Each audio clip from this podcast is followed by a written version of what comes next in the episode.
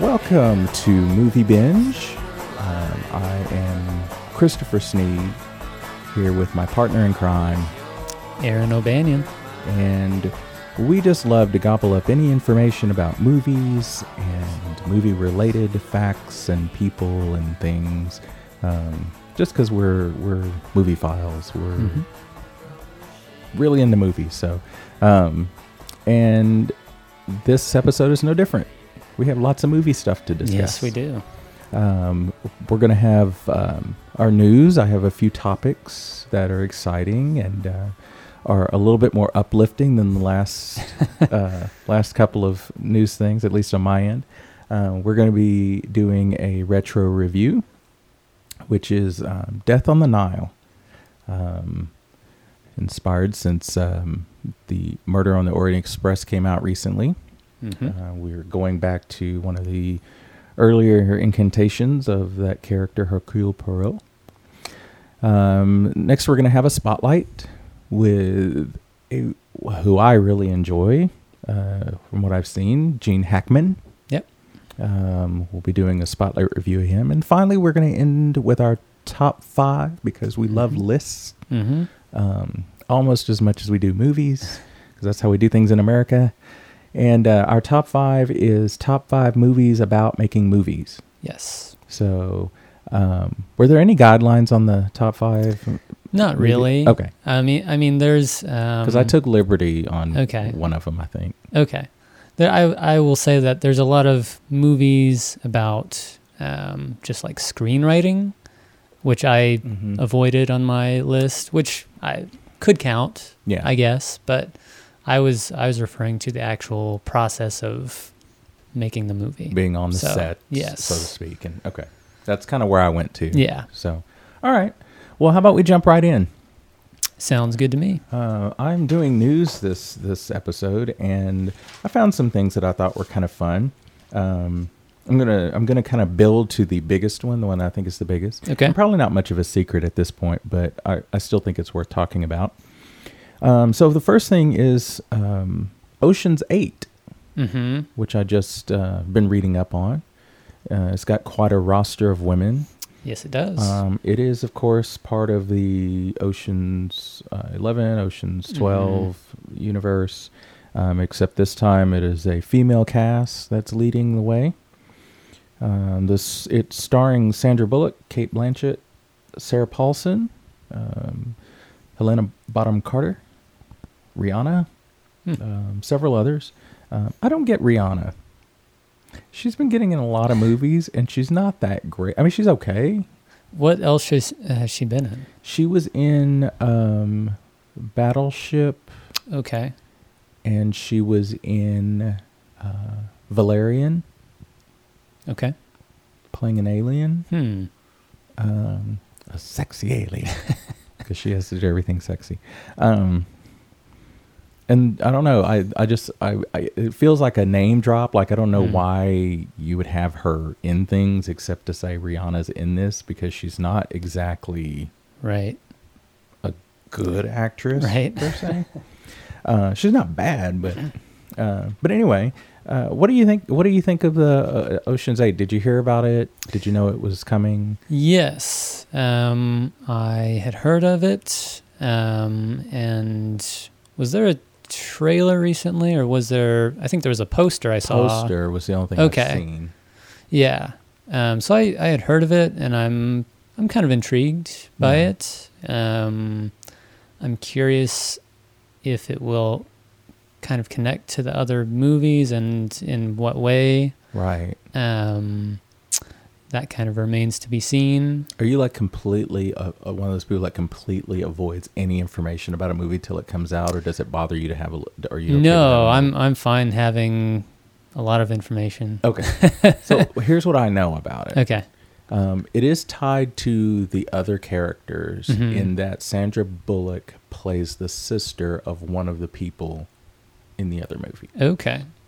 And she has been released from prison hmm and has decided to go on this um, heist Okay.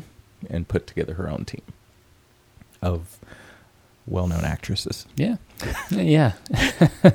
She's like, what actresses could I have to help me steal this? Yeah. Stuff? Um, Yeah. Well, I I'm on board with it, I suppose. I like a Mm-hmm. good heist film. yeah. Um, I'm a fan of the the oceans movies for the most part. Um, so yeah, That's kind of why I picked it because I we- we've talked about heist films a, a few Mhm. times, and, and I know that's kind of up your alley. And Yeah. most of them have been male ori. I mean, that's usually a male dominated right. genre. Um, and not to sound sexist, this isn't to be sexist because I have no control over it. But a, lo- Wonder Woman was sort of a, a, um, um, a special movie, if you will, because a lot of female movies don't do as Mm. well as the male movies Right. for whatever reason. Yeah. I'm not going to get into that now.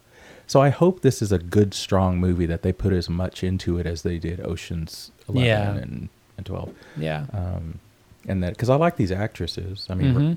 Rih- Rihanna aside, but I like I like all these people that are in it. So I yeah. don't know. We'll see.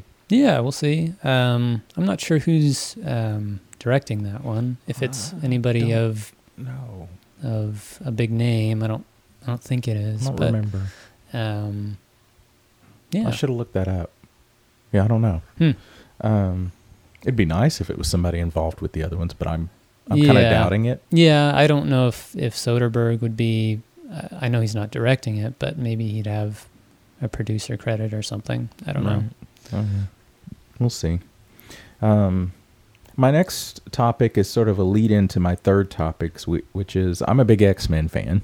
hmm Um, aside from a couple of stumbles in the X Men universe of movies, um, I have thoroughly enjoyed most of them.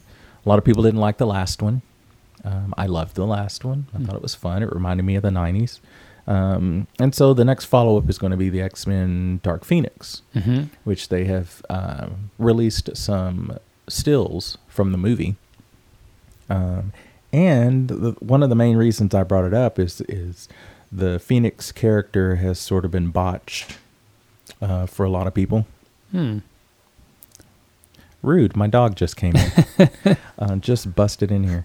Um, so a lot of people were really unhappy with with portrayal of the Phoenix in Uh-huh. previous movies, but this one it sounds like they're trying to go a much closer to the comic book story. So they're going to be going into space Oh. and actually following the real Hmm. storyline Okay. somewhat. So uh, that might be exciting for any Dark Phoenix fans, any X Men fans out there. Um, so I don't know. What do you What do you think of that? Are Are you Where are you with the X Men movies? Um, I would say that I have enjoyed a majority of them. I um, I've still yet to see Apocalypse. Oh, you haven't seen that? Okay. No. Um, but I've seen pretty much everything else. Okay. Um, and so yeah, I'm I'm a fan. I really enjoyed um, Logan earlier this year. Mm-hmm. Um, and so yeah, I, I don't know much um, about this upcoming film. All right. Um, and not being into uh, comic books, I don't really know even the the basic storyline of Right. of it. Okay. Um, so yeah, There's your little taste. Then they're going into space. Okay. So, um, and of course, uh, most of the regulars I think are returning for the most of the ones from the previous Yeah. installments are returning. So, uh, it should be good, pretty good. Yeah. Now, my tie in to that is the huge recent announcement about Disney Yes. gaining Fox. Yeah. Acquiring Fo- That is huge. Yeah. Um, that affects so many different things Yeah. uh, for people, and especially with people who were fans of some of these other Marvel Universe stories Right. that Fantastic Four haven't been so great Yeah. um, in their on in their big screen uh, showcasing. Yeah. but um, Disney getting a hold of it and bringing it all kind of home might mean we'll get some decent movies Yeah. from some of the ones that have failed otherwise. Yeah. So, uh, which includes the X Men, Mm-hmm. um, Fantastic Four. Uh, some of the some of the things that they tried to make sure and stress um, after this deal was made was that um, there's certain things they're going to stay hands off with, like Deadpool. They don't plan on, even though it's Disney, they're going Mm-hmm. to allow it to continue to be rated R. Right. Which normally I'm not this big advocate that a movie has to be rated R, but with Right. Deadpool, it kind of has to Yeah. be rated R. I mean, um, Yeah. that's who he is. Um, so you can't have those kind of limitations. So uh, it sounds like they're going to be respectful. If they're thinking that way about movies like Deadpool, which was a huge, huge moneymaker Yeah. for uh, Fox, it sounds like they might be respectful if they decide to tackle another Fantastic Four movie, which Yeah. I would like to see. yeah. I mean, it would be the, I guess, third time's the charm. Right, right, right. Um, so yeah, well, I- I'm curious to see what they'll do with those characters. Um, yeah, all kinds of rumors Oh, going yeah. on about, you know, are they going to be incorporated into the the Marvel universe? Right. Um, I mean, they've got to be. Come on, they've got to. I guess so. Um, at least eventually. Yeah.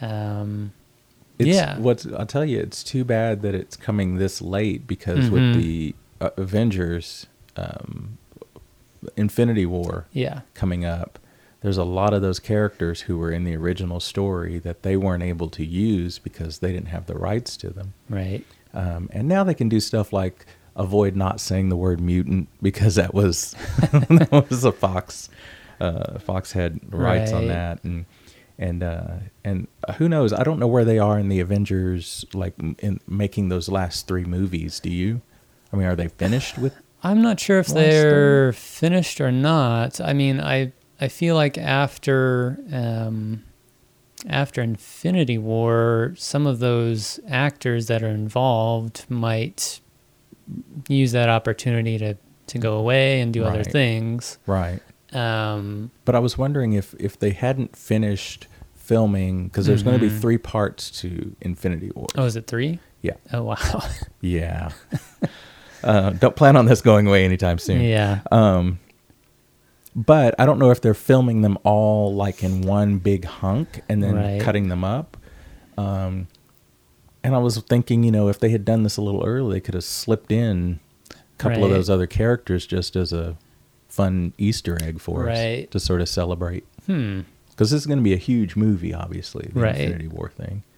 Uh, they've been building up to this since Iron Man. Yeah. So uh, I don't know. Hmm. Big exciting news there with, Yes. for Disney and for the fans. yeah. Lots of possibilities. Yep. Um, so that's where I'm going to end on my news. That's my news for the Okay. for the segment. Do you approve? I approve. That's good because it could get ugly, only audibly since no one can see anything. So, um, so with news out of the way, hmm shall we move on? I think so. It'd be awkward if we didn't. Yeah. we just sat here in silence. Um, so I, uh, like I said earlier, our review is Death on the Nile. Yes. um, which is of course an Agatha Christie story, one of her one of her one of her more popular ones, up there with uh, Murder on the Orient Express, Mm-hmm. uh, which recently got a treatment at the big screen and did fairly well, I think. Uh, Death on the Nile is apparently the one they're going to try to do next as a yeah, follow-up. I heard about that. So, um, so this this will be fun to kind of go back to to this movie made in 1974 Mm-hmm. um, directed by John Gil, Gil I can never say his name. Uh, Gil Gilman Is it Gillerman? Gil, is it Gilliman? I thought it That's- was like Gilman. well, I by the Gillerman. spelling, I don't know. It's Yeah. I'm sorry, John Gilman. We're butchering your name. Uh, we've covered one of his movies before, Yes, we have. uh, which I was gonna- King Kong. Yeah, I was going to Uh, bring that up. Were you? Ah, don't bring that up. Apparently, you're a pretty big fan of this guy. So Um, you know, I didn't even know I was a fan of his until I started doing this show. yeah, As always, one of our one of our basic questions uh, for each other when we do this part is: Have you seen the movie before this? I had not. Great. That always makes it a little better, I Yeah. think, when when the other person doesn't doesn't really know it. Um, so, d- just a, a rundown of the synopsis. Um, there'll be spoilers later, I'm sure, but for right now, just a general synopsis. This is following a group that is taking a trip through Egypt and um, of course, murder takes place. Um, and the um, w- one of Agatha Christie's uh, more prominent detectives, uh, Hercule Poirot, is on board and is set to try to solve this murder mystery. Um, very classic sort of um, setup. Mm-hmm. Um, and now I want to know what you thought of it. so, Sure. what did you think? Um, well, I enjoyed the film. I thought that it was um, pretty solid um, as far as a whodunit mystery. It's it's uh, very much set up in that kind of classical way where there's a lot of suspects and there's the the master detective uh, kind of sussing it all out. Yep. Um, and I liked. Um, it's uh, it's so it's shot on location Mm-hmm. in Egypt, uh, and there's a lot of really good um, photography involved. They make pretty good use of the locations, Yeah. um, for sure, showing off the the pyramids and the temples and whatnot. Um, so I enjoyed that aspect of it. Um, very kind of exotic Mhm. locales. That's the word I was trying to think of earlier. Yeah. Yeah. Um, and the cast is, of course, an all star cast of the day. Mm-hmm. Um, and there's people like Betty Davis and um, Angela Lansbury Mhm. and Maggie Smith and um, David Niven. Yep. Um, Peter Ustinov plays Perot. Yep. Um, so a lot of insane cast. yeah, it's pretty pretty stacked. yeah. Um, and I think um, for the most part, um, everybody does pretty good. Um, some may say some overacting takes place. I By bet I s- can guess from who. But go ahead. yeah, yeah. Um, but overall, um, pretty well. Pretty, you know, they're dependable actors, old Yeah. pros. Yeah. Um, and so that aspect of it is pretty good.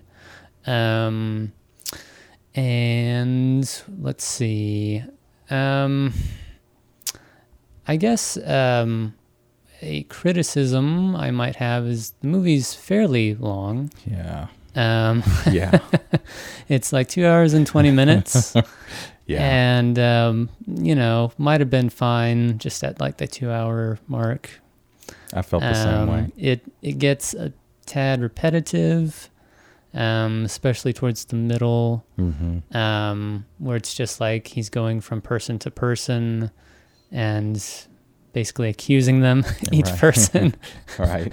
of committing the murder, and going through why he thinks um, they might have done it.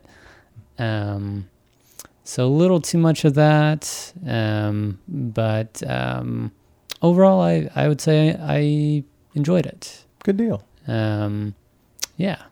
Good deal. What uh, what were your thoughts upon rewatch? Yeah, because Oh, I haven't seen it in a long time. Yeah, Um, but it's amazing how much I remembered as I sat there yeah, watching it. Um, I would say hands down, my, my uh, probably top two favorite things about the whole movie were definitely the locations that they made wonderful use of the locations Mhm. and and when the cinematography was really working with those locations, it could be some really beautiful shots. yeah. Um, and they did a good job of making you feel like you were there on Yes. location. Um, and then the second thing is is I I was in love with when the acting was really on and really Mhm. good and they were doing their parts. I think Maggie Smith and Betty Davis's interaction uh, was really funny. Yeah. Um, I got some genuine laughs uh, out of that. Angela Angela Lansbury as the drunken lush Yeah. sort of character uh, was really good, and Yeah. she was really soaking up. Well, aside from the booze, she was soaking up the scenery, but I think it was appropriate for who her character was. yeah. Um, uh, I liked Simon McCorkindale, who played Simon. Um, he's I, I remembered funny enough, I remembered him from when I was little. Hmm. Um, but he was also in a TV show called Manimal, where he Okay. turned into different animals. I've heard of that show. I've never seen it. I don't I don't know why I remember that, um, but uh, but I thought that the only person that I really was kind of let down with and felt limitations on would be um, Lois Childs, who played Hmm. um, Lanita Lanetta. I can't think the the main. Yeah, I know who you're talking about. Um, there were some moments when she had to exert like some frustration or some anger, Mm. and I felt like there was a cap on where she could go. Like it was like, "You're not gonna do this to me," and it was like, um, "All right." Um, but everybody else, and, and man, I uh, this is like a roster of people that I love. Olivia Hussey, who we've talked about her in a movie just today. yeah. uh, with Black Christmas, uh, George Kennedy, Mia Farrow, um, who Mia Farrow is a sort of if you need somebody to really go at it emotionally on screen, she is not afraid to yeah. to go there. Yeah. Um, Rosemary's Baby would be dumb. um, I also like I like the music and the costumes and the styling of everything. I thought it was really good. Yeah. Um, I f- uh, my thoughts were this is like an opulent, and exotic was the word I was trying to remember. An opulent, exotic murder mystery. Um, that's for the most part really well done. Yeah. And it's amazing thinking back on King Kong that this is the same director because there's Yeah. so much more richness in this and so much more Yeah. uh, a better eye yeah. um, and flow. There was a lot of camera movement uh, Mm-hmm. that got us from one group or character to another that I really liked. Yeah. So um, I heard Betty Davis was none too happy about being on location. Yeah. I heard that too. So I can't imagine though. It sounds like they weren't prepared fully in some ways, and Yeah. and well, the level of heat uh, that they were dealing with is pretty yeah, um, outrageous. yeah. So, And this is Betty Davis. Like, how old was Betty Davis here? Probably. I mean, she had to be In her- 60, 70. yeah, maybe 70 or so. Uh, so this was much later, and you're dragging these people who are a little on in years out into Yeah. this heat. Yeah. Uh, but I don't know. Um, but I enjoyed watching it again. I had I had fun. I felt the same way you did about it, kind of slowing down. Like Mm-hmm. there's there were- there's parts that definitely could have been cut out or sped up. right. Um, but I like the um, what I like is being able to see the different scenarios that could have happened. Mm-hmm. Maybe not quite so much. Maybe not you know Yeah. finding a way to do that in a more concise way. But I like being able to see these alternative um, possibilities before the big reveal. Right. Um, and I like, I feel like the ending to this, the reveal in this, sort of made sense Yeah. I think so too. because they don't always. Right. So, looking at you, Murder on the Orient Express. um, but I, I followed it. I followed it, and I thought it was a reason. Everything he put together was reasonable, and you could look back over the movie i- if one were to watch it again and go, "Well, yeah, that could have happened right where he said it did." They Yeah. always were very good about making sure there weren't those kind of holes in it. Right. So, Yeah, I I would agree. Um, uh, let's see, what else was I going to mention? Um, the David Niven. What did you think of of his character? I thought it was rather subdued Uh huh. for, especially we were talking about David Niven. Yeah. um, who's has so much um, cinematic history and is a really good actor. Mm-hmm. And I thought he was rather subdued. I mean, he was kind of Yeah, I I guess after it was all said and done, I was wondering if his character really needed to be there. Because he's basically just like an assistant, or becomes this assistant to Perot. right. Um, and I was also wondering why Perot never like questioned him, Mm, because he questions everybody else. yeah, I mean, I guess it's established that those two knew each other previously and are kind of friends, but but yeah, uh, if he were being thorough, yeah, he would have. yeah, And it might be he he had picked up on the connection between the victim and everyone else hmm where Niven didn't really have a real connection to. I think he to had her. some kind of connection, though. I think he says some, I, and I don't remember uh, what connection he had to the victim, Yeah. but there was something. I think I'm a little bit removed. I saw this movie like a week ago, so. Right, right. Um, Let's go watch it again right now. We're going to put you on hold, guys. You're going to listen to house music while we go. uh, Um, so, so you remember something though about there being some connection to him, I with think him and yeah, I think he knew her in some way. Hmm. but- well, I think she, everybody knew her because she was uh, kind of famous for Yeah. becoming this wealthy, wealthy woman. But I, I Yeah. don't know. I, it might have been something I missed in there. Yeah, Um, and what was the other? What was the other ho- hole?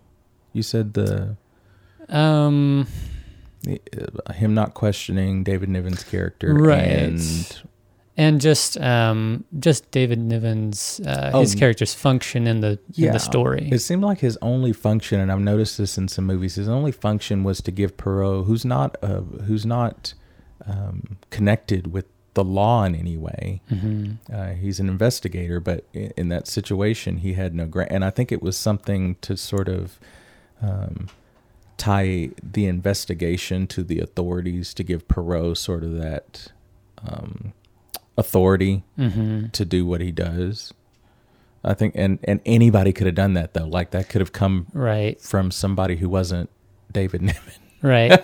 yeah. they wouldn't have taken a an A list celebrity to do that. Right. Yeah, uh, yeah. He probably yeah. Yeah. I mean, it was great to see him. Yeah. I have But- nothing against David Niven, Yeah. but I also li- I wish he had had more interaction with Maggie Smith because they're also um, they're in another murder mystery spoof. The um, oh, um, uh, Murder by Death. Yes. is Murder it that by one? Death, Yeah. yeah. uh, where they play uh, Nick and Norrell Charles s- um, spinoffs of the Okay. Thin Man, and uh, they worked so well together, and so it was fun to see them in this. And I wish they would have interacted together, but yeah. um, but yeah, yeah, that was kind of a, yeah. Those are kind of some good points. Yeah. Um, I also I, I kind of thought the movie um, it took a while to really get going. Like the the murder, the first murder Mm-hmm. takes place about an hour into the Mhm. movie. Um, and before then we're just kind of getting to know the characters and setting everything up. right. Um, and so that murder, you know, takes place close to the halfway point, really. Um, and I don't know. It, it just seems like that could have maybe been sped up a tad. hmm Um, I didn't see that. It didn't bother me at all. Yeah. I thought I thought the acting and the dialogue was witty for the most part, and there was Yeah. stuff to keep me interested. Yeah. And you know what's coming, sort of thing. Yeah. Um, so I was okay with sort of Yeah. sort of waiting, but Yeah. It wasn't a major thing. but you're impatient. I know. you're like, why ain't nobody dead yet? Ah." oh, yeah. you and your death focus. Yeah. you're so dark. I just I wanted another slasher film so to so dark. to review. Now, see, that would have been weird if you'd have watched that and it would have started off with death and just continue with nothing but bloody, gory death for the rest of the movie. Yeah. And it all turned out to be Angela Lansbury. Mm. So, Yes. murder she committed. Uh-huh. um, dialogue. If I may throw in a comment about some of the dialogue, there were a Mhm. few lines in there I loved, and I wrote down one that I thought was really good. The dialogue between Mia Farrow and Peter Ustinov when they're at the um, tombs when he's trying, or no, when they're walking around um, in that one area, and Mia Farrow is sort of admitting that she has issues with. Um, with what's her name? Mhm. Loretta, Lo, Loretta, Loretta Lynn with uh, Lanita, I think her name is. Um, and they have some exchange where Peter Ustinov's trying to talk her out of the way she's thinking, Mhm. which they did that multiple times too. And I think once would have been Yeah. enough of that Yeah. as far as shaving off things. But she has a line in there where he talks about, you know, if you let evil in, uh, it'll make home there. Yeah. And her reply is, if love can't live there, evil might as well do. And I thought that was a really kind of, it was a good dialogue. It was a Yeah. really good moment, kind of gave me chills. And it was delivered well, the exchange between the two of them. yeah. Um, so I, I like that. There were moments like that that I really, really loved. hmm So Yeah, I, I liked um, the dyna- the dynamic between uh, those two characters, and Mhm. Mm-hmm. um, there's yeah, there's a lot of witty exchanges throughout the film. Um, I, I think my favorite. I wrote I wrote down a Uh-oh. line um, from uh, Angela Lansbury. okay. Okay. It's uh, when she is um, sitting at the bar okay. um, and uh, she's she's having some drinks. Uh huh. Um, and uh, I forget the name of, of the drink that she um, had, but it, it involved crocodile in the title. Yes. Yeah, you know what Yeah. I'm. Yes. Yes. And um, at one point, uh, she says to the bartender, uh, "This crocodile has lost its croc." that was probably my favorite uh, line in the movie. right. um, and sh and it's it's just it has so much more impact looking at her. And Yeah. she's just kind of a mess of a woman. Yeah, Um, and Angela Lansbury can, is one of those people who can do anything. She can be so sophisticated in a role. Yeah. And here we see her being just a mess. yeah, and that is a gr- that is a great line. yeah, Um, I I love her. Um, I love her dance with David Niven in the, Oh. begi- in the beginning when they're doing the tango. Um, and it's so weird and bizarre and Yeah. awkward, and he's trying to hang in there, yeah, and uh, everybody else is being all graceful around them. yeah. And I don't know that that really made me really made me chuckle. Um, let's see. What else was I going to say? Um, I about the the twist at the end or the Hmm. the um, I guess explanation. Mhm. I guess it it uh, made sense to me, um, and I guess uh, once it was revealed, I I wasn't like shocked by it because those characters are kind of the I mean they start off the movie with those characters, so Right. it made sense that it would kind of lead towards them yeah, uh, just because they were kind of the focus of it. Um, we're kind of entering spoiler territory. now if Yeah, you haven't seen yeah. it, so sorry. No, you didn't say who it was, but Right. uh, but just because I'm about to probably, but I wanted to put that Band-Aid on there before we get a cut. Yeah. Um, but yeah, yeah. So you aren't surprised by it. No, not Yeah, not really. I mean, they do a good job of kind of misdirecting you. yeah. Um, but um, But it's somebody who is like kind of the most obvious suspect yes. in the group turns out to be Yeah. the person. Yeah. So yeah, yeah. I get what you're saying. Yeah. I felt the same way, and I I don't even know as a kid that it surprised me. Mm-hmm. Uh, it was just kind of fun to see how it all to see it explained, but the explanation wasn't Right. the who done it wasn't a big like slap in the face or anything. Right. Yeah. Um, but I would say that lasts like half an hour or so when once everybody's gathered together Mm-hmm. in the room. Um, that's probably like the strongest stuff in the film for me. Right. Just, I mean, in terms of being, being the most um, thrilling. right. Um, and um, I don't know, it just it really flows pretty well, I thought, at that point. Yeah. So, um, let's see. Uh, I'm just consulting my notes. Um, uh, let's see.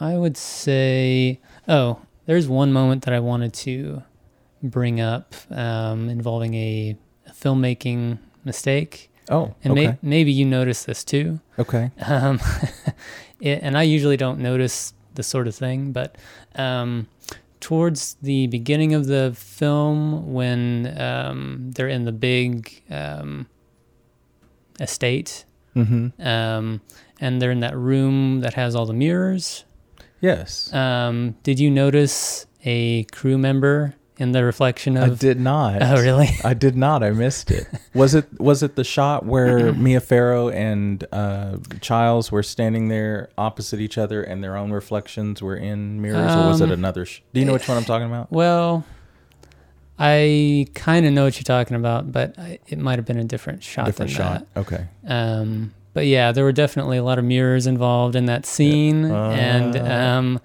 it was uh, one of the more obvious Cool. instances of that that I've seen. Uh, I guess I, wasn't. I don't know what I was focused on at that Yeah. point, hmm, but um, I usually yeah, I don't. missed it. I usually don't catch stuff like that, but Hmm. in this instance, I did. This crew member just kind of like um, just kind of crawling on the floor or something, trying to get out of the way, you know. So Nice. yep, It's a shame to have a movie that's got that big of a budget and that big of a grand Yeah. like everything, and then you've got some guy crawling on the floor. yeah. But Uh, yeah, so for the rest of that scene, I was kind of like almost uh, almost nervous for the filmmakers. Like, Right. oh, I hope nothing else like that happened. Because if you're gonna do that, if you're gonna have a mirror-filled room, Yeah. you really kind of gotta be on top of that. Yeah. Like, and fix it Yes. if it happens. Yeah. Oh man, yeah. That's why I don't think I would ever. I think I, I don't know. There would have to be a really good reason I'd have a bunch of mirrors in a shot, just because I wouldn't want to spend all the time trying to work around them. Yeah. But no, I missed that one. Yeah. All right. Goofs, goofs aplenty. I'm Yeah. sure there's probably others in there too, but I, Probably. I, because no movie is without something. Right. Um, but no, missed that one. Hmm. Missed that Yeah. one. Um, Peter Ustinov, Mhm. I thought was um, pretty good. Yeah. As Perot, I I'm not an expert on that character Mhm. by any means. Mhm. I know that there are um, uh, perhaps more popular uh, portrayals out there. Um, Albert Finney did one. hmm Um, and then they have uh, the gentleman that's on PBS. He does several of them, and I don't, can't think of his name right now. Uh, Ustinov is my favorite though in that Okay. role. Uh, and he goes, he strays a little, wa- a little bit away from the book because I think in the books he's a little more arrogant. Hmm. And Peter Ustinov doesn't necessarily come across arrogant. And Right. He comes across sort of comfortable in his surroundings, kind of thing, but not Yeah. not really arrogant. Um, but I think I like him for that reason. He's, Yeah. he's a very likable guy. Yeah. And he cares about. You can tell he cares about. uh, Perot cares about other people. Yeah. Um, Yeah. Definitely Mia Farrow. He Yeah. yeah kind of looks out for her. Yeah. He's really wanting to help her. Yeah. Uh, and she has a mutual respect for him because at the end she was, you know, even makes the comment, "I'm really glad you didn't get hurt," Right. kind of thing. So Um, I think that's about all I had on Hmm. Death on the Nile. It was an enjoyable trip. good. I'm glad you enjoyed it. Yeah. Um, out of out of all fairness, though, I'm a little biased because I, when growing up, I wanted to live in Egypt. I mean, that was kind Mm. of like so. That was my first draw to it, Yeah. uh, and then I love mysteries. I was a huge Sherlock Holmes fan, so this got me into Perot, Hmm. and uh, yeah, I, I I thought it was good. And I think anybody that, especially anybody that's open to older movies and Mhm. enjoys these kind of big um, celebrity roster casts, Yeah. um, would enjoy this movie. Yeah, I, s- I think so. So I think everybody gets a moment to sort of shine in it. So, Yeah. all right. Well, that's our review then for 1974's Death on the Nile. You might check it out. 78, I believe. I thought it was 74. Uh, Murder on the Orient Express was 74. Thank you. 78. Yep. Okay. Saved you there. You did. I thought it was 74. So, Murder on the Orient Express was 1974. Yeah. Okay. So check out 1978's uh, Death on. Don't watch 1974's Death on the Nile. That one's Right. not any good. Yeah. But 1978's uh, Mhm. Death on the Nile. Check it out before the remake comes out. Yeah. Where you can kind of compare the two. hmm Um, so uh, I think we're ready to move on to our spotlight. yes. Um, take it away, spotlight man. All right. I don't know what I was going to call you, but spotlight man. Go ahead. Um, well, for this episode's spotlight, I chose um, Gene Hackman, Yep. um, who uh, is a favorite of mine. Um, You've mentioned him a few times, I think, on Yeah. a few episodes. yeah. Um, and so I thought we could kind of discuss his career Yeah. um, and kind of where he stands in um, Hollywood Hollywood history. Okay. Um, so, um, yeah, he uh, Gene Hackman um, for me uh, is always he's always been a very dependable actor. Mm-hmm. Um, pretty much always gives a solid performance and is always worth watching um, in anything that he did. Uh, he's been retired for uh, about 13 years now, I think. Yep. Um, so unfortunately, he's no longer uh, gracing us with his his presence on the screen. But um, you know, but he's still alive. still So- around and uh, enjoying retirement. I I'm sure. So, Yeah. hats off to him for that. Yeah, absolutely. Um, but uh, as far as his career goes, um, I although I think he could play um, a lot of different types of characters, I tend to associate him um, more with um, gruff, Mm. intimidating parts Mm-hmm. uh, for the most part. Um, and I, I'm thinking of the French Connection and Mm. um, those kinds of roles that really made him famous. Right. Um, but he could easily do other things, um, like the conversation. He's a much more, um, um, I guess, subdued Hmm. um, and more uh, type B personality in that. I Um, haven't seen that one. okay, it's that's uh, very good. Um, but um, yeah, definitely early on. Um, I guess his first big hit uh, in film would have been Bonnie and Clyde.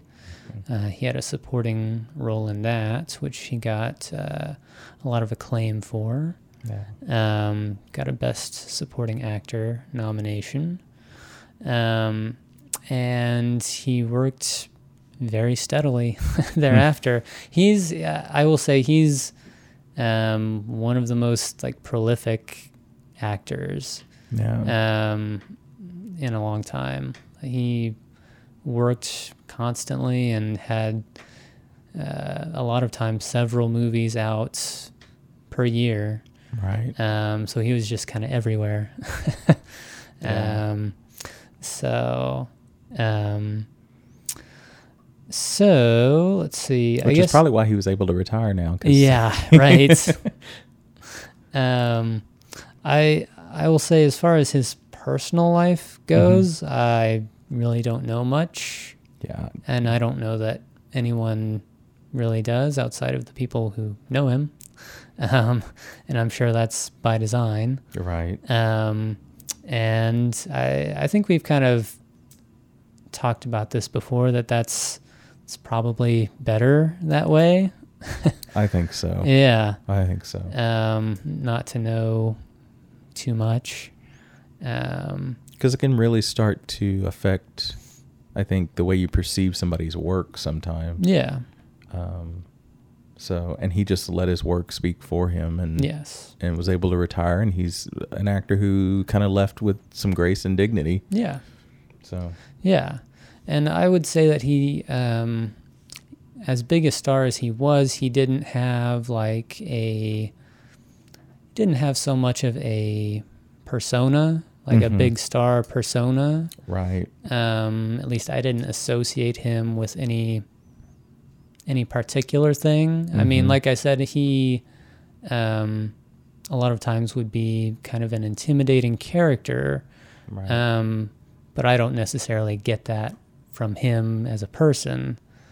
Um, I was going to bring that up. 'cause Yeah. He is, uh, because it's funny to think of somebody being as popular, um, having so much acclaim and Mm-hmm. having so many movie roles, and not being this big persona, not Right. being a, a Johnny Depp or a, that's got all of these quirks about them, Right. and he's not uh, a handsome man. He's not like Right. this Hollywood handsome, Right. You know what I mean? And so he didn't have any. It, literally, it was all about his body of work. Yeah.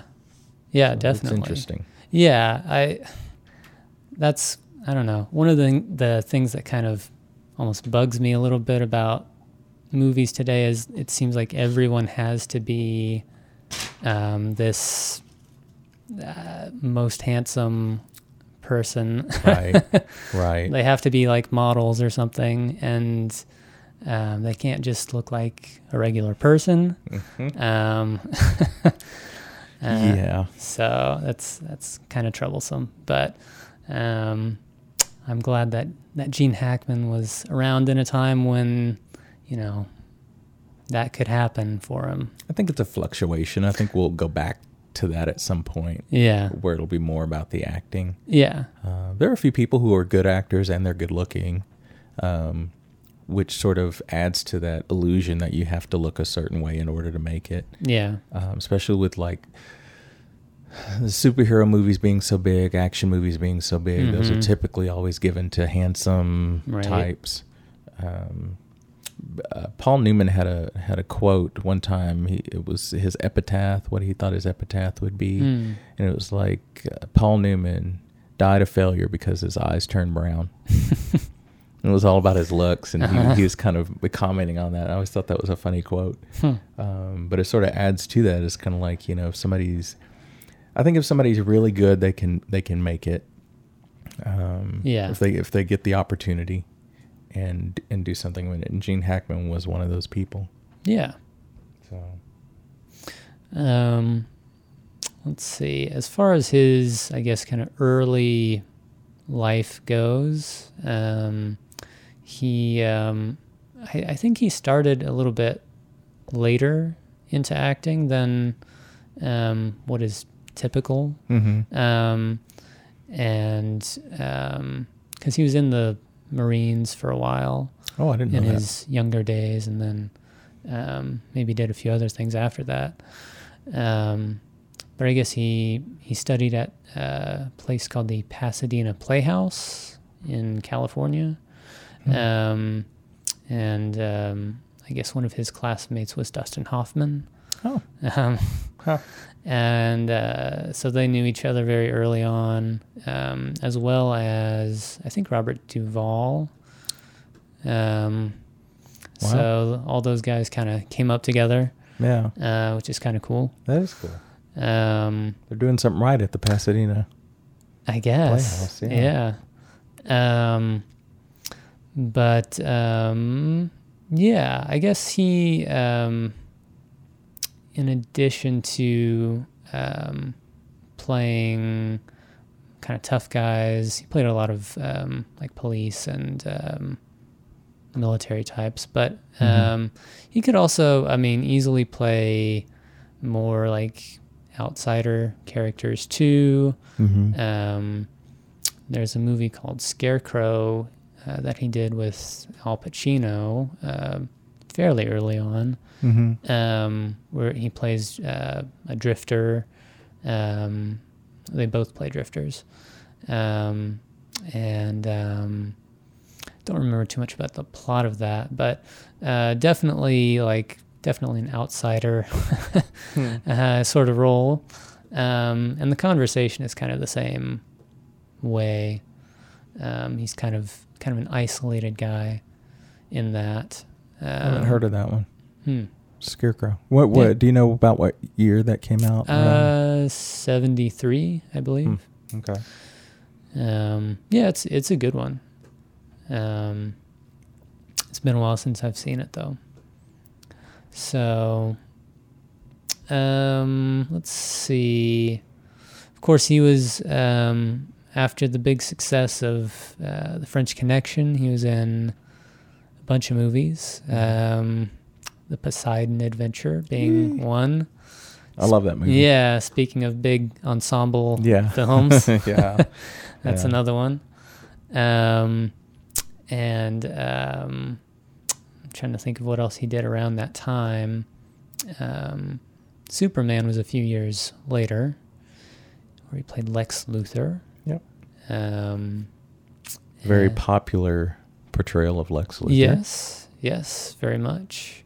Um, and um, I'm trying to think of what else from the 70s. Um, um, I'll get back to that um, but um, uh, some of my f- favorite um roles that he has done Mhm. um, would be from the Royal Tenenbaums. Um, again, I love Wes Anderson, Mhm. so I've got to bring that up. Yep. Um, it's very funny in that, and um, it's a very heartwarming film about family um, and the dysfunction within. Wow. Um, and um, I also like him a lot in Unforgiven, uh, Clint Eastwood's Western, um, where he plays a lawman who is um, kind of uh, the villain of the piece. Yeah. Um, I forgot about that movie. yeah. It's been a long time since I've seen that. Yeah. Um, but he's very good in that. Um, Hoosiers is uh I don't know. Who's yours? Sorry. Sorry. I'll move past that. um, uh, that's another uh, very good film. Um, one of the kind of quintessential sports movies, um, underdog stories. Um, I have not seen that one. oh, all right. I know. I'm lacking on some of my G- Gene Hackman Yeah. movies, but Um, and let's see. Uh, the conversation I've mentioned. Oh, his um, cameo in Young Frankenstein. oh is, yeah, uh, one of my favorites. Yeah. as the blind man in that. yeah. Um, and um, yeah, so those are some of my favorites. There's there's plenty of others, but um, what are your? uh, Do you have some favorite uh, Gene Hackman roles or moments or Um, well, I, Poseidon Adventure, I definitely love. yeah? Um, I think he's a good leader and and um, is kind of a, a great needle for that thread of actors. Kind of a good head of this um, of this group of actors. Mhm. I like Mississippi Burning. Mm-hmm. Thought that was a good movie. Yeah. Um, I liked him in, even though it wasn't a huge role, The Birdcage. Oh yeah. Um, I think he's funny. I think he Mhm. can do funny, which we pr- he proved in the Superman roles. He's funny Yeah. as Lex Luthor too. Um, and Bonnie and Clyde, I remember him in. Um, I liked him in Heartbreakers, even though that's not like a huge uh, successful movie. That was the one with S- Sigourney Weaver and um, Jennifer Love Hewitt. Yeah. I haven't seen that one. Um, I liked that, and I liked him in it. I thought he was good. I don't think I've seen everything that I was thinking of that I've seen him in. I've Mhm. always enjoyed him, Yeah. um, regardless of what I feel about the movie. Um, the Mexican. Hmm. Uh, have you seen that? I've not actually. Yeah, I like that movie. I Okay. like uh, he was he was really good in it. Moments uh, again uh, for me it's just um, uh, for me it always comes because I grew up watching the Superman movies, Mhm. and so you know when anybody says Gene Hackman, I usually think of that Right. or Poseidon Adventure, and I usually think of the Superman thing first and just him being so kind of ridiculous and in a good way, Yeah. um, being so ridiculous in that role. yeah. Um, he's like we were talking about. He's an interesting one because he's not.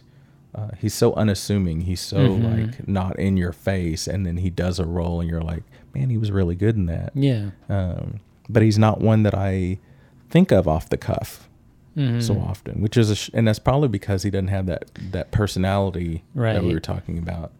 Um, that makes you think of him. But he uh, going over all of his movies, he was really so good in them.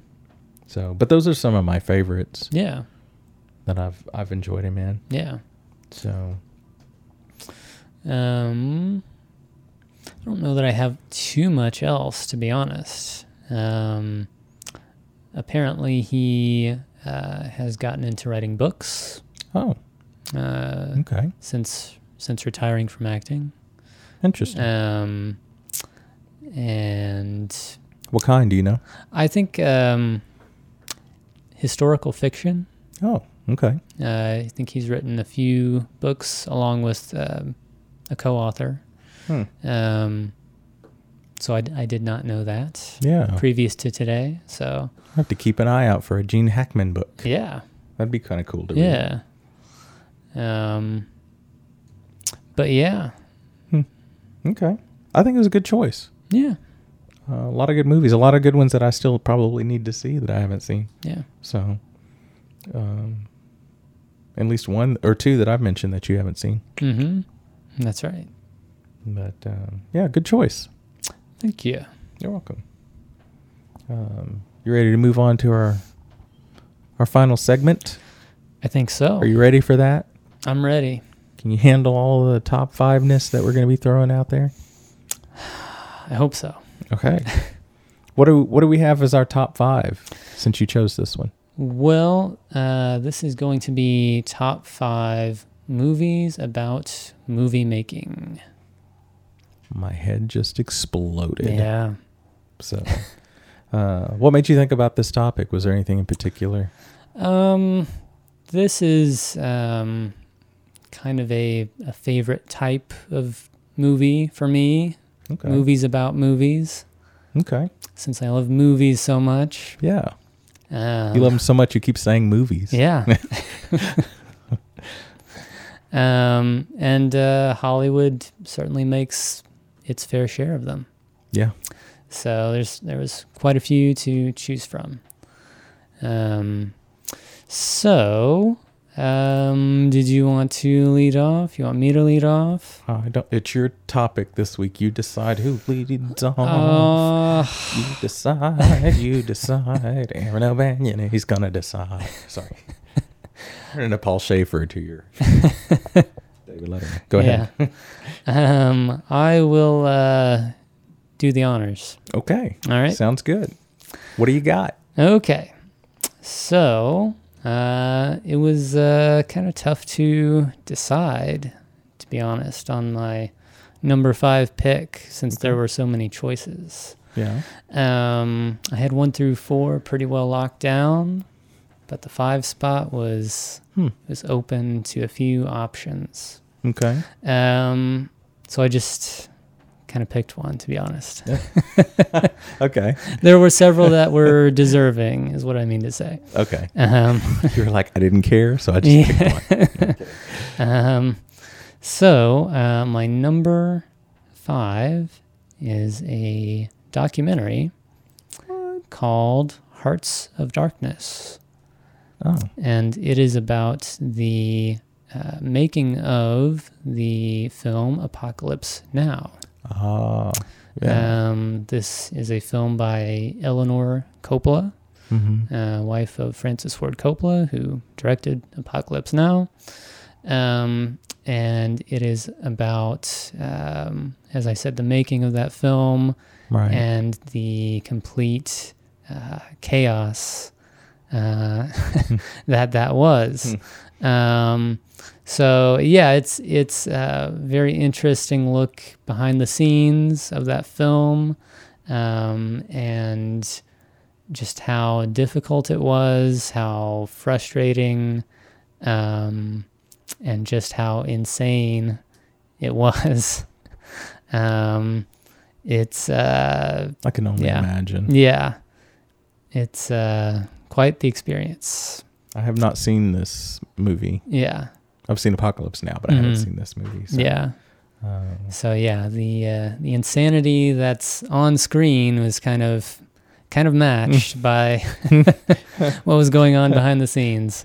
so it's entertaining. f- Entertaining. It's, Yeah. it's fully entertaining and submersive. And Yes, Mm. Okay. definitely. Okay. So Interesting. yes, an interesting doc. For your random number five. I'm kidding. Yeah, Just kidding. Uh, if it's a, I mean, I can imagine that would be an interesting watch because Yeah. the movie's a classic and yeah, um, and that was a huge, just chaos of a movie. so yes, Um, okay. All right. Hearts of Darkness. Yes. Okay. Um, would you like my number five? I would. My my number five is also a documentary, Oh. but not really a documentary. Hmm. Um, and a lot of people. Are, this is probably my most controversial one on this list All right. uh, because people are so torn on this movie. Um, and it is the Blair Witch Project Hmm. Okay. because it's really Yeah. about them making a movie Yeah. out in the woods. Um, and I know some people hate this movie and they think it has no plot and, and all of that.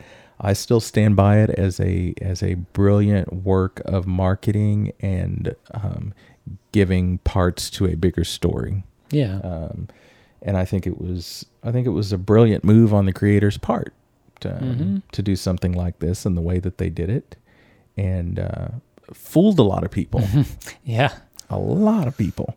Um, I went to the. I'm not gonna lie. I'm one of those people that went to the movie theater because I thought it was real and I wanted to see this clue to whatever happened to some missing kids, and I was Yeah. all excited about it. Um, until I saw Heather on um, one of the talk shows, and I Hmm. was like, "Oh, she's okay." um, so anyway, Blair Witch Project. That uh, that's my number five movie about making a movie. Okay.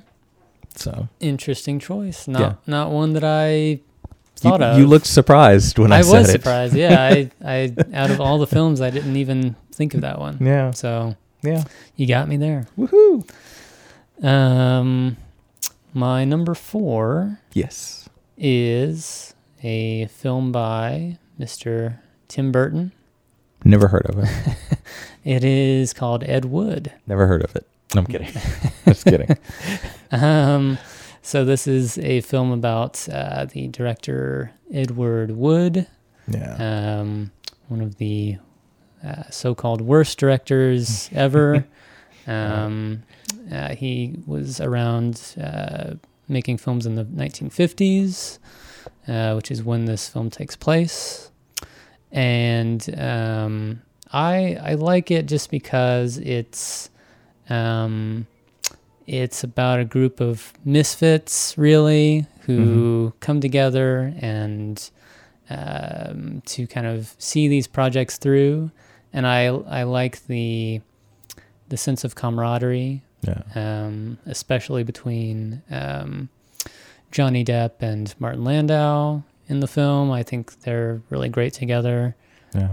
um, and um, some great performances, and um, I think it's it's just. Um, I don't know. There's something about um, the, I guess, the artistic vision that he has, even though it's bad. uh, right. um, the the spirit behind it is is just so um, appealing. yeah. He's so enthusiastic about it um, that it's that it's able to bring all these people together. So Yeah.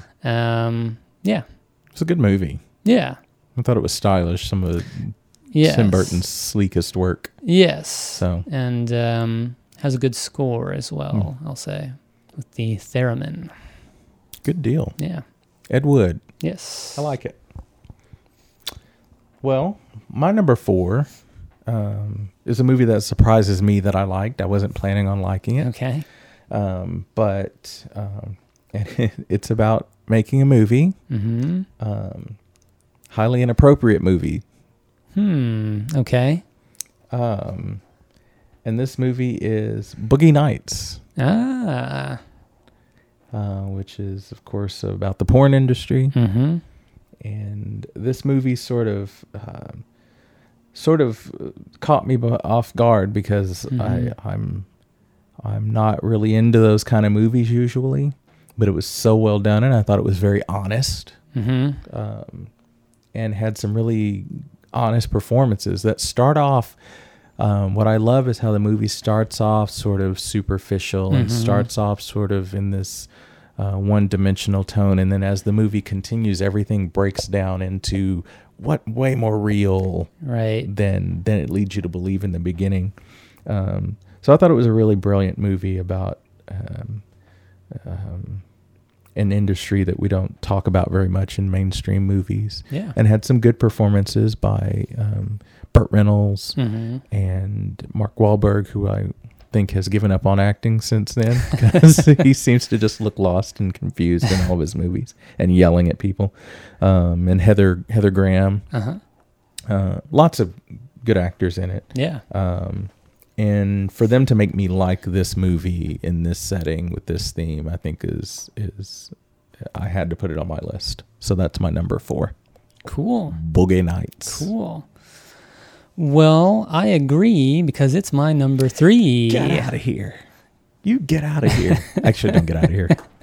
Go ahead. Um, yeah, uh, I agree with everything you said. Um, I like that. Um, again, it's it's kind of like Ed Wood in that it's um, it's filmmaking as kind of a surrogate family, Mm-hmm. um, and yeah, I, I love all the performances in it. Um, Burt Reynolds is awesome. Um, how how often can you say that? um, Just when you thought you could count him out, he shows back up in this movie. Yeah. Um, yeah, Mark Wahlberg's really good. I love John C. Riley, Yeah. uh, Don Yeah. Cheadle. Um, I love all his costume changes uh, throughout the film. Right. yeah. um, yeah, it's it's just a fun movie overall. I love um, the use of montage in it. There's several really awesome ones. Mm-hmm. Um, uh, the music's really great. Um, and yeah, I, I'm a big P.T. Anderson fan, and um, this is one of my favorites from him. So love it. Cool.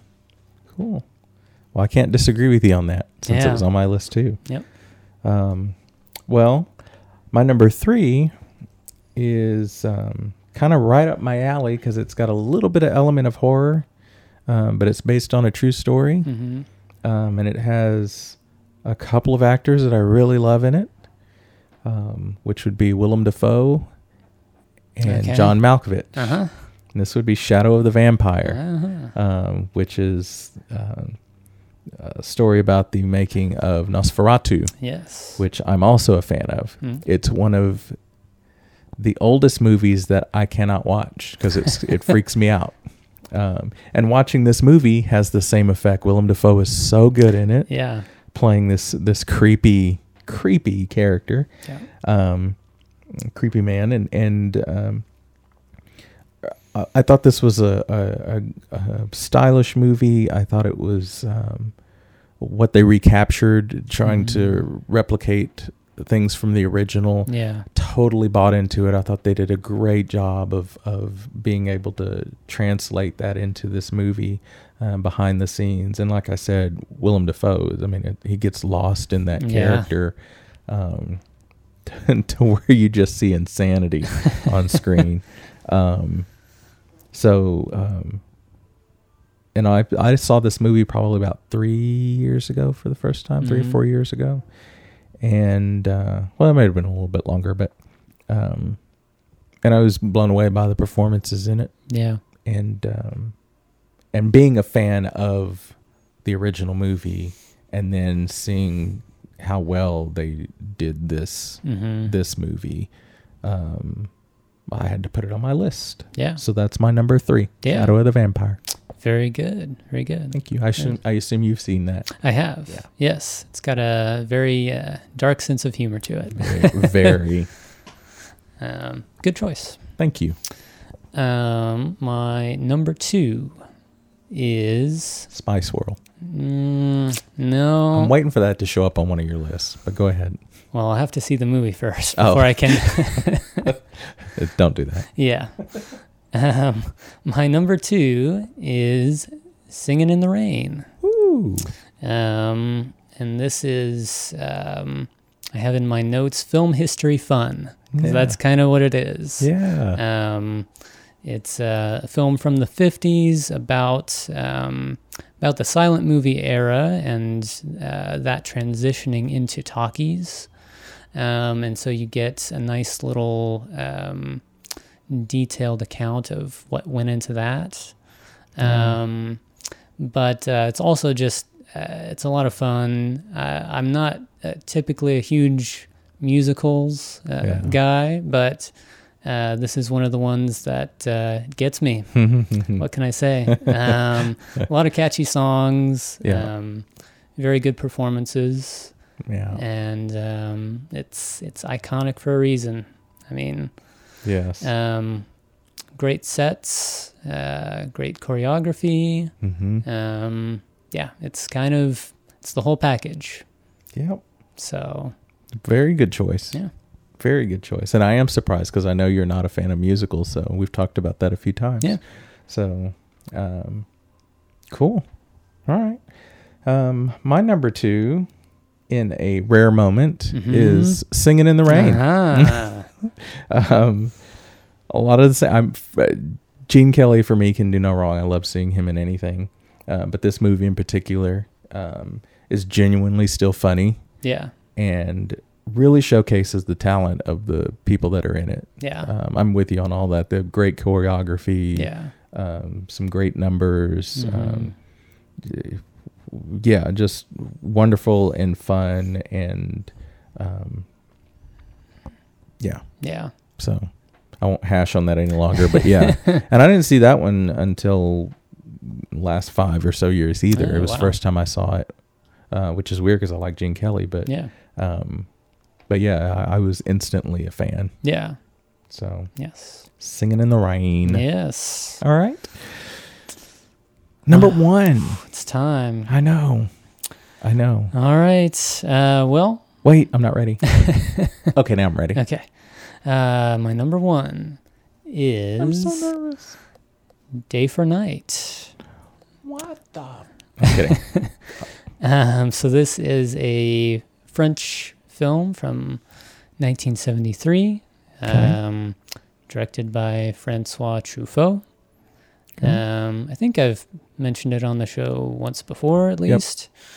Um, yeah, so it it is uh, a movie about making a movie, um, and um, it's just very charming. Hmm. Um, Charm goes a long way for me, um, and this is one of the most charming films Hmm. that I've seen. Um, it's um, it also has great use of montage, um, like Boogie Nights. Uh, it has a great score, Hmm. and um, it's very much about what the the life of a director is like, and all of the um, the problems he faces, and um, the constant barrage of questions that he's asked each day. Um, it's a very funny film, and um, at times heartwarming. Um, but um, yeah, Hmm. yeah, one of my favorites. I'll have to watch that. What Yeah. uh, do you know? How, how old? How old is that movie? Uh, it's 1973. Seventy three. Yep. Um, I didn't even know I was a fan of seventies movies, and all these Mhm. movies come up that I've been uh, throwing at us that are in Mhm. the seventies. So I'll probably like it. Yeah, Um, so I'll, I saw that on a, on a movie list not too long ago, and Mhm. and I'll have to check that one out. yeah. So now that you've given it your number one seal of approval, Mhm. so okay, French film. Yes, Do you own it, or you do you I do. do you? Yep. I would borrow it from you. I'm afraid I would never give it back. I'm afraid you would never get it back as well. no, I'd, I'd borrow it. I'd let you borrow it. Um, all right, you ready for my number one? I am. Um, my number one is also another movie, kind of like Boogie Nights, that I was not expecting to like, uh, mostly because of the main actor in it. I'm not a Mhm. huge fan of his, um, but um, man, the movie blew me away, and it is the movie, the first movie of this director that I saw, and made me a fan of his, and made Hmm. me want to watch the rest of his movies. And the director is Wes Anderson. Uh huh. And the movie is The Life Aquatic Yeah. with Steve Zissou. Mm-hmm. Um, Bill Murray plays the lead role in this, and I'm normally not a huge Bill Murray fan. I mean, I could leave him or take him. And but he I thought this was this masterful movie where he balances this humor with this sympathy. Um the movie was way more touching than I was expecting it to be. Mm-hmm. Beautifully shot, um, beautiful characters, a little surreal Mm-hmm. um, well, really surreal at Yeah. certain points, but um, and the dynamics of the characters together, the way they all interacted and flowed in and out of each other's lives was just like I don't know, it was like watching snowfall or something. It was just really beautiful and delicately done, and the whole movie is about um, them trying to make a documentary about this creature that Right. killed. Um, and so, um, so that was my number one because it, it introduced me to Anderson, Yeah. and um, I was blown away by the performances in it, and the music was so good, and Yeah. just I, I have no. It's one of the very few movies that I cannot think of any negatives for for me. Yeah. So, Yeah. uh, The Life Aquatic with Steve Zissou. Well, you know, I approve of that one. I know. And um, thought about including it on my list. Mm-hmm. Um, and the only reason I really didn't is because I've I feel like I've mentioned it enough at this point. Like I need to right. give some other movies a little uh, little bit more of the spotlight. right. So Right. it should be on there. it was it was a hard choice to decide where these movies belonged in the list Yeah. um, because they're so great for different reasons hmm um, and they appro- they're approaching that same setup that same theme Yeah. in such different ways that it was really it was really hard to decide yeah. but I thought because of the personal impact like how much this movie influenced my mu- movie taste right. that I needed to put it up there at number 1 Yeah. so do you have any you have any honorable mention I do. mention Um, tell me about your honorable mentions um, well, I have a couple of uh, other documentaries to Okay. mention. Um, one is called Burden of Dreams, hmm, and this is about um, i like the title go ahead Yeah, it's about the making of a film called Fitzcarraldo, which is a Werner Herzog Hmm. film. Um, and it's it's sort of along the same lines as Hearts of Darkness, mm-hmm. um, just kind of showing the struggle of of how they uh, got that film made and the, the just kind of insane conditions that, that they were under.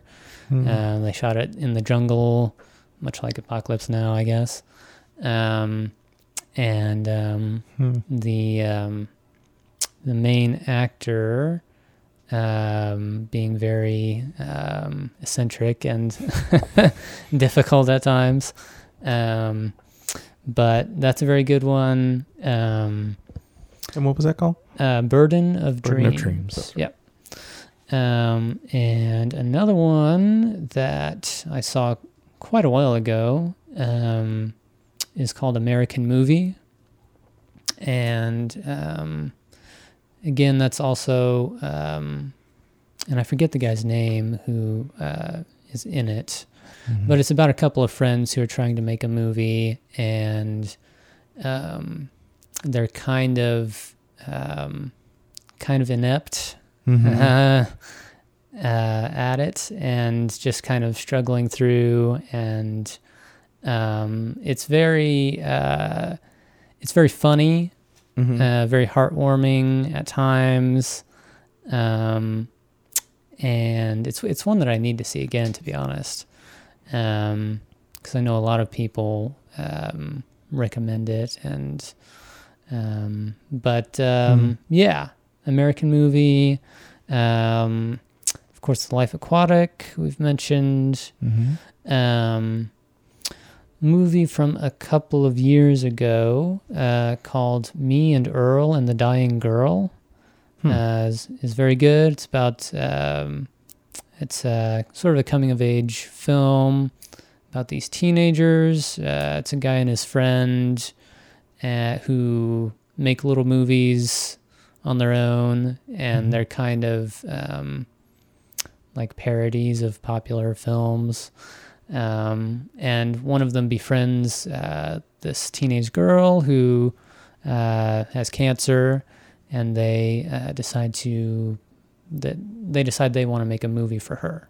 Oh, Um, so it's it's a very uh, again very funny film at times, but Mhm. also um, very moving, especially towards the end. and what's that called again? Uh, Me and Earl and the Dying Girl. Okay. And another one um, that I enjoyed, uh, and it's not this one's not entirely about filmmaking, but um, I feel like it's kind of the best aspect of the film Mm-hmm. Mm, uh, would be Hugo um, by Martin Scorsese. Um, all of all of the stuff to do with uh, the flashbacks to the guy's filmmaking days are are pretty Yeah. magical, and um, you just kind of feel this love of cinema yeah. out of it. Um, so I I like that movie just you know for for those sequences alone. Mm-hmm. Um, and A friend of mine just watched that and was insisting I watch it. He said it was so good. Oh, and, yeah. and so moving. yeah, So Yeah. It's a good one, Mr. Scorsese. Um and I'll I'll mention this one just because um it gets mentioned a lot. It's been a very long time since I've seen it. Uh, and I don't remember much about it. But um Eight and a Half hmm. uh, by Fellini uh, is a very popular film about making a film, and it's one that I need to watch again I've never seen it. because I, I was probably a little too young to uh, have watched it and really appreciate it. Right. Um, so I'd like to go back and give it a second watch. But I do remember it, it does have a lot of really striking imagery. Hmm. Um, so need to get Hmm. back to that one. Cool. Do you have any uh, honorable mentions? I have two. Okay. The first one was kind of like one of yours. I wasn't hundred percent sure, hundred percent sure that it has to do with filmmaking, but it has Mhm. to do with the characters trying to get to the place where they can make their film. Hmm. Okay.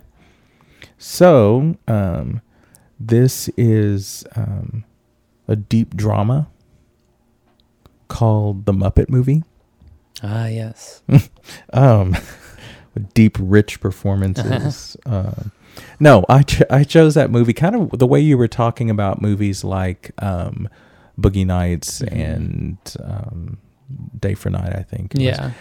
Where these characters are sort of coming together and forming Yeah. this. And this, that's what this is about. It's Yeah. about one guy having a dream and other people believing in the dream. And that dream is to go to Hollywood and make movies. Yeah. Um, and the movie that we're watching is sort of part of the movie that they're making. Right. So it becomes this kind of self-enveloped Yeah, yeah, thing. And I thought, well, yeah, that would that would kind of fit into the into that. yeah. Um, and it's a it's a fun movie. There's lots of magical moments in it. Um, uh, Mhm. Deeply rooted in in friendship and and believing in yourself and all that good stuff. yeah. Um, so that almost made my list.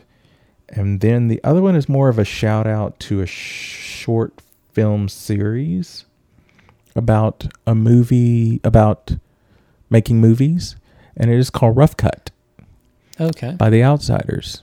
Um, they entered their film in our Fly Film Festival. Mhm. Um, Adam Hampton and Kenny Pitts um, both starred in this, and it is a Oklahoma downtrodden drama about these people desperately trying to continue to make movies um, despite all these things going on in their life. Mhm. And it's so, especially when they get to Rough Cut um, 2, Mhm. the sequel. Um, the dialogue and the acting becomes so um, rich and deep and realistic and and gritty. Um, th- there's nothing where movies like the Muppet Movie and Singing in the Rain sort of glamorize the idea of Mhm. making a movie. this is like the other side, like Yeah. the underbelly of making a movie. Yeah. And it was so beautifully performed. There's some really great performances in it. And so I have to give a shout out to the Outsider Yeah. Outsider Productions movie Rough Cut. Cool. So yeah. So those are my my two shout outs, my two honorable mentions. Yeah. So if Rough Cut had been an actual movie movie, Mm-hmm. I probably would have put it on my list to be honest. I think I think it's very well done. Yeah. So All right. we should make a movie about the movie we never made. Let's do it. We'll just set a camera up and we'll sit around and not do anything. Uh huh. And we're like, you know, weren't we gonna do something? And you're like, yeah, I thought we were gonna like work on a movie or something. I'm like, uh, I don't really have time. And you're like, well, I'm getting ready to move. Yeah. All right, end credits. Yeah. Oscar. so, Mm. well, good. Fun topics. Yes. Very fun. Thank you. Thank you. Is this our last one before we change our format? Uh, I guess so. Probably. So, um, let's call this the end of season two Okay. as we get ready to prepare for whatever we need to do to continue on in season three. Right. Um, so, we may be facing more changes. Mm-hmm. Uh, things may be different. They may come across exactly the same. Have no idea yet. Yeah. We'll see. But um, it's a successful run. Yes. Um, and I've enjoyed it. Me too. uh, except for the time you tried to kill me. I've enjoyed it. Um, and I guess that's it for me. I guess so. Um, maybe one last thing since it's um, close to the holidays. Yes. You have any uh, favorite Christmas films that you are uh, wanting to watch or have watched? You know, a Christmas story is always kind of a tried and true favorite. Yeah. Um, and it's funny because I was looking at holiday films here recently. Um, ironically, I just watched a horror movie, Red Christmas. so it's, you know, but that's not part of a tradition. Um, y- you know, I don't have a whole lot of those kind of movies, Mhm. um, but I enjoy comedic. I'm not a big comedy person. It's a weird thing, but I enjoy comedic Christmas movies Mhm. you know, like the National Lampoon Christmas Right. movie and um, Christmas Story, things like that. Yeah. Um, m- more than anything else, what about you? Um, as far as favorite Christmas films go, um, I'll say the cliche, "It's a Wonderful Life." Hmm. Um, but uh, a Christmas story is also pretty good. Mm-hmm. Um, uh, let's see, Elf oh, is yeah. uh, pretty fun. I haven't seen that in a while. Will Ferrell. Mm-hmm. I've never seen that. Okay. Will Ferrell. Yep. I because I don't. I'm not a Will Ferrell. fan. Okay. I hear it's really funny though. Yeah, it's it's good. Um, let's see what else. Um, I'll tell you about a film that I just watched recently for the first time. Okay. Is the uh, Jim Carrey How the Grinch Stole Christmas? Oh yeah. Yeah, And uh, it's pretty weird. that's um, not what I was expecting you to say. okay. have you ever seen that? No, because I don't Uh, No. like Jim Carrey either. Okay. um, yeah, it's. I mean, so I guess everybody knows the the book and the the uh, TV special, Right. um, and I don't know. a- Adapting a feature length film of that is, um, I don't know, difficult Hmm. and they they did the thing where they added a whole backstory to the Grinch's character, Hmm. um, which is probably my least favorite aspect of of the film. Right. Um, and I will say that there's a couple of scenes with um, the Grinch as a baby, and those are pretty bizarre. um, Okay. because it's um, they use a puppet at that point, and the um, the look of the puppet is just really unsettling to me. Wow. Um, okay. Now, May- I'm- now maybe I'm it- curious. Yeah, maybe it wouldn't be to other people, but I just found it like off-putting. Hmm. Um, but uh, I don't know. The film has its moments. I would Mhm. say. I mean the the makeup is pretty fantastic. Mm-hmm. Um, and there, there's a few moments of humor that I like that um, are kind of random and bizarre. Mm-hmm. Um, but uh, yeah, overall, it was kind of a, a disappointment. I, I Mm-hmm. wasn't like hoping it would be great or anything. Right. Um, but uh, yeah, it was it was just a movie that I had never seen. mm-hmm. I'd kind of avoided it, I guess, uh, for whatever the reason, and Now you know. now I know. so Huh. yeah, That sounds awful. it's uh, it's not great. Some people like that movie. I mean, uh, some people like all sorts of things, but Yeah. um, some people like Human Centipede. That doesn't mean it's a good movie. Um, but yeah, that's one I never felt. And, and it was that it was that same thing too, where it was kind of like, why pad that out? Right. Um, it- maybe that would have been better as a short. Maybe Maybe. I mean, I, I don't know. I maybe you could make a feature length version work if it was like 90 minutes or Mhm. something. This was like an hour and 45 minutes. Right. Um, I don't know. Was there like music, like singing, dancing? A little bit. Kinda- Yeah. Huh. Hmm. So, yeah. Kind of strange. I'm kind of curious. I don't know that I would sit and watch all of it though. Is the thing. Yeah. So I don't know. You want to know something really sick and twisted? I was just sitting here thinking. I've already watched one of my favorite holiday movies. And what is it? We reviewed it. Oh, Black Christmas. Black Christmas. I mean, it takes place during the holidays. yeah. But that seems like such an awful Mm-hmm. thing to say. Like people are like raising an eyebrow now. Like, Mhm. um, what? yeah. But I like it, and it's set in the holidays. I can't help it. Yeah. It's not my fault. So Yeah. nothing like having a killer Christmas. Sorry, I shouldn't have said that. All right. Well, happy uh, happy holidays to you, Uh, Yes. my friend. And you as well. Yes, and we will plan on seeing or at least talking to our listeners uh, next year, Yes. 2018. 2018. We'll have some new and exciting things to talk about. Yes, I'm sure we will. And we'll have to get an update on your move. Yeah. So I think that'd be Yes. fun. Yes, I'll I'll give you the full details. Sounds good. like full, like eight hours of. I took my underwear out of the suitcase, folded it, put it in. Okay. I'll talk about the uh, the long drive. the 15 hours? is Yeah. that what you said? Ugh. Had no idea. yeah. At least you don't have to do it once. It's not like you're Yeah. going back and forth. Yeah. So, all right. I got nothing else. Me either. I'm I'm tapped out. All right. Merry Christmas. Merry Christmas. Till next time. Bye. We shall walk again on our longer lane of the avenue, just like a